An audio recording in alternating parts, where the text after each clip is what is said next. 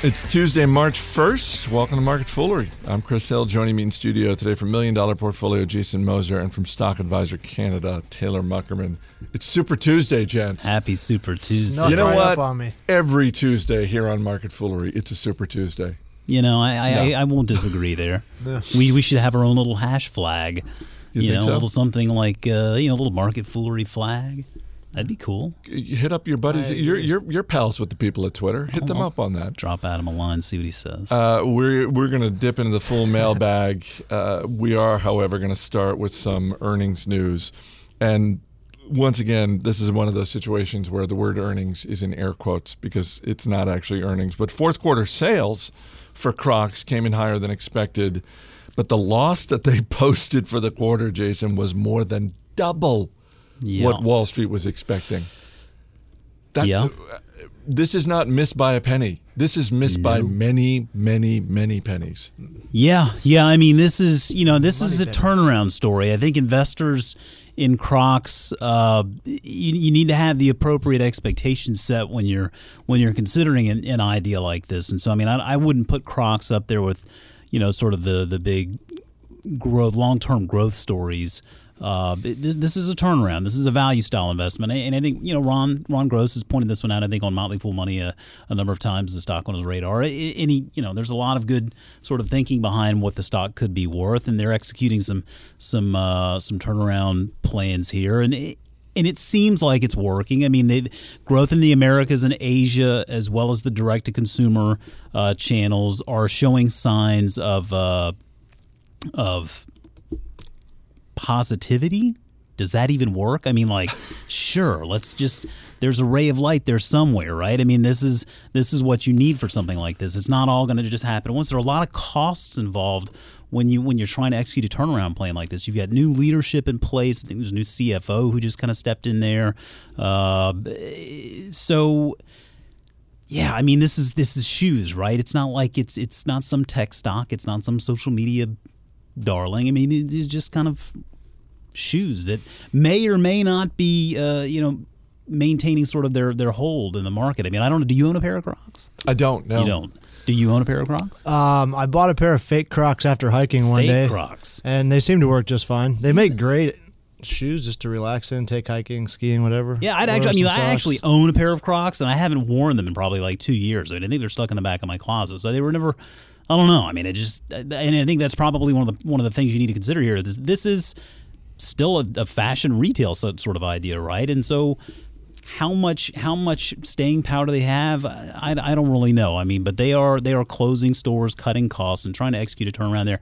And so there's a value there's a value play there, and, and I think that that's you just have to have your expectations set appropriately when you're investing in something like this. Well, and the stock is down about 17% this morning, and clearly it's more of a value play than it was yesterday. But I'm wondering if anyone interested in this company needs to keep their powder dry for just a little while longer. Because the company it's I mean management itself came out and, and talked about near-term challenges as they put it and if it is a turnaround and if part of this is as it always is with any type of apparel retailer and under the big umbrella of apparel we can put footwear uh, part of the challenge is inventory control I, I, hope not just for Crocs' sakes, but for all apparel retailers that the the problems that we saw with the West Coast ports and and the the terrible ripple effect that had last year, really over the last 18 months. Hopefully that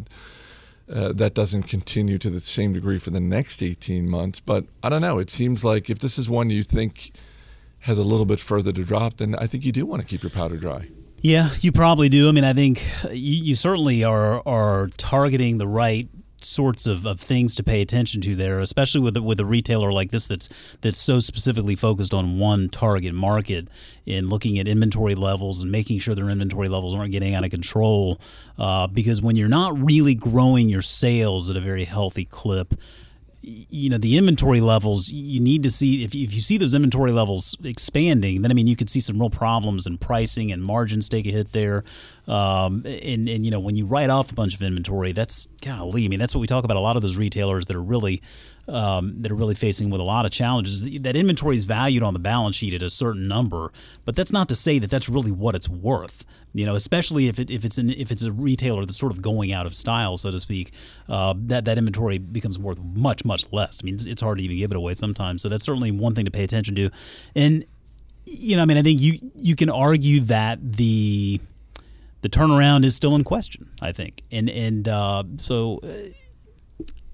I, I, wouldn't recommend someone go out there and, and, buy the stock immediately today. I, I don't know that it's one where I can identify uh, the catalyst that necessarily turns things around. I think that they're sort of the management team is is dealing with the hand that they have and, and probably doing about as good of a job as anyone could. Um, but a lot remains to be seen. I always thought they should get bought out by like a uniform company. I mean, chefs, nurses, all a lot of those are that's a big industry for Cintas or something. Yeah, I mean, right. You, know, you could see actually the where that might package make deal sense. to like hotels or restaurant chains or something to outfit their employees. At Market Foolery is our Twitter handle. You can always hit us up with questions from David N., who asks If Ultra Petroleum files for bankruptcy, then what will happen to my shares of this company? Taylor? Well, I guess first they'll be they'll be dislisted, delisted. Uh, I mean, they'll still trade over the counter, but um, probably a lot less liquidity liquidity than you would expect in the markets. But um, in terms of your shares remaining to have value, you're you're pretty far down on the list in terms of if you're going to get paid out or not. Um, secured creditors come first. Unsecured creditors come after that. Preferred shares come before regular shares. I don't know if Ultra Petroleum has any preferred shares outstanding, but they would come before shareholders. You're basically the bottom of the barrel here. Um, it seems like they had some cash on the balance sheet that could maybe cover the debt, but they're looking at maybe defaulting on an agreement due March 15th. So Chapter 11 could certainly be in the future. My first thought when I saw this question was tax write off. That yes, yeah, you, you, harvest know, some taxes. Yeah, there there may be an opportunity, uh, but as you said, individual shareholders like us, we are way down on the list of, of people who are going to get made whole when a business goes bankrupt. Well, it has like 3.7, 3.8 billion dollars in outstanding debt, so that has to be paid off first. Yeah, yeah. So so unfortunately for David, he's he's not. He's probably not going to Yeah. see any of that money. So It's unfortunate, but it could be one of those situations where when you have a loss uh, in in your taxes, you can uh, sell if you have an opportunity to sell for whatever reason to sell one of your winning stocks.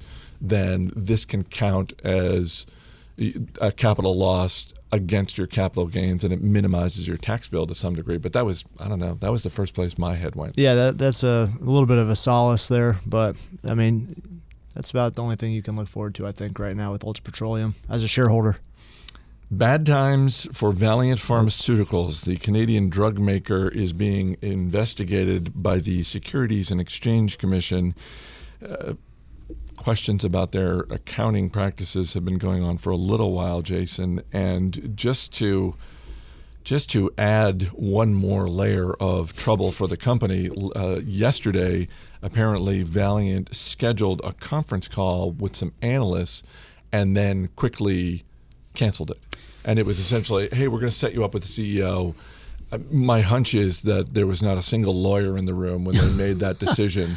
And then uh, someone came forth and said, you know what, maybe the CEO shouldn't be talking to Wall Street analysts just yet. just yet. Yeah, there there are plenty of um, plenty of questions. I think uh, bottom line, I'd say with with Valeant, there are there are smarter people out there with a lot more money and pull than we, the individual investors, have, and I think there are enough red flags with a business like this at this point in time to say that I, I mean personally, I think there are easier ways to invest and make money. And I think that getting involved with this one, I mean, the volatility alone with Valeant just over the past few months has been just pretty amazing. Mm-hmm. And and I don't know that that necessarily is going to stop. It's interesting. I was reading an article last night I found on Twitter. It's an article Josh Brown wrote for Fortune back in October of 2015 where he was he was expounding on on these troubles that Valeant was, was having, and and it was interesting. This Munger, this Charlie Munger interview, where Munger was asked about Valeant, and and he said, I quote, Is that a Berkshire holding? uh, no, no, no. But but someone had asked Charlie Munger about um, about his take on the company because of their strategy. They have this acquisition strategy and asking about leadership. And Charlie Munger said, I quote, Valeant is like ITT and Harold Geneen come back to life, only the guy is worse this time. End quote. So, for those of you questioning what in the world is ITT, Google ITT Corporation and just check out its history. It's pretty phenomenal. Um, a lot of shareholder value was destroyed yeah, in the phenomenal, process. Not in the good way. right? Yeah, yeah, yeah. In the bad way. I mean, it, Munger was, was certainly not not speaking well to to the the the company and, and its leadership. But I look I look at this company's strategy and their balance sheet and these things that are going on, and I see enough red flags to, to keep me away. I mean, debt is almost full full uh, five full times the shareholders' equity now, with a fairly minimal amount of cash and you know about one and a half billion dollars compared to thirty plus billion in debt. The stock is really under pressure now. They they go by this acquisition strategy where they they make acquisitions to grow, but when your stock starts coming under pressure uh, it becomes more and more difficult to issue those shares to make acquisitions. And, and all the while, we've seen share count grow since 2010. It's up about 13%. So the strategy of acquisition works until it doesn't. And then it becomes very difficult to issue those shares because no one wants your shares as currency. Then how do you grow? Uh, then you become very stuck. And I think it's reasonable to assume in the future that the cost of doing business is going to go up because rates really don't have anywhere to go but up. Uh, then you know you tack on these ac- or these uh, investigations, which I think um, just enough red flags for me to say, you know, thanks, no thanks. I would just rather go invest somewhere else where it's a little bit more understandable and a little bit more transparent. And Taylor, the SEC is not divulging what they are investigating. Mm-hmm. Valeant has only confirmed that the investigation is taking place, but there's enough information over the past six months to sort of reasonably connect the dots that this has something to do with accounting. Mm-hmm. Uh, to the point where I, I, I, would argue that it would be a surprise when all is said and done if this isn't about Valeant's accounting. Uh, Nick, we had Nicole Sinclair from Yahoo Finance on the radio show a few months back. Um, she had written something recently about how that was that was one of the uh, first things she learned um, in the business of business journalism is that when there are accounting irregularities, just walk away. And I'm just I'm wondering if, if you've encountered this in your investing life as well. Um, yeah, in the energy sector, Linn Energy jumps to mind. Um, 2013, SEC announced it was investigating an acquisition and also its hedging strategies. That investigation sent the stock price down, or the announcement of it sent the stock price down 30%. And that was the company getting out and disclosing that SEC was investigating it, um, not the other way around. Uh, so they were trying to get out ahead, but obviously investors sold off, and they've really never recovered. Shares were around 36 bucks then; they're around a dollar now. Um, so they they missed out on the ability to hedge their oil production um, prior to the sell off in oil. So at that point, it was no point in even hedging because they would have been hedging into lower prices than they were currently experiencing. Um, they call that backwardation if the futures price is, is lower than the current price. So they were just left holding all of their oil unhedged. Well, not all of it, but a majority of it unhedged as the price of oil collapsed. And so it was just a spiral effect. And when the SEC gets in there, who knows what they're going to uncover outside of what they're looking for, right? So um, it, it, really punished Linn. The acquisition got pushed back, ended up costing them hundreds of millions of dollars in additional fees, and and the price of their stock cratered, so they had to fork over more cash and debt to make the deal happen. So uh, you can look at this as as maybe completely destroying Linn Energy from uh, almost three years ago.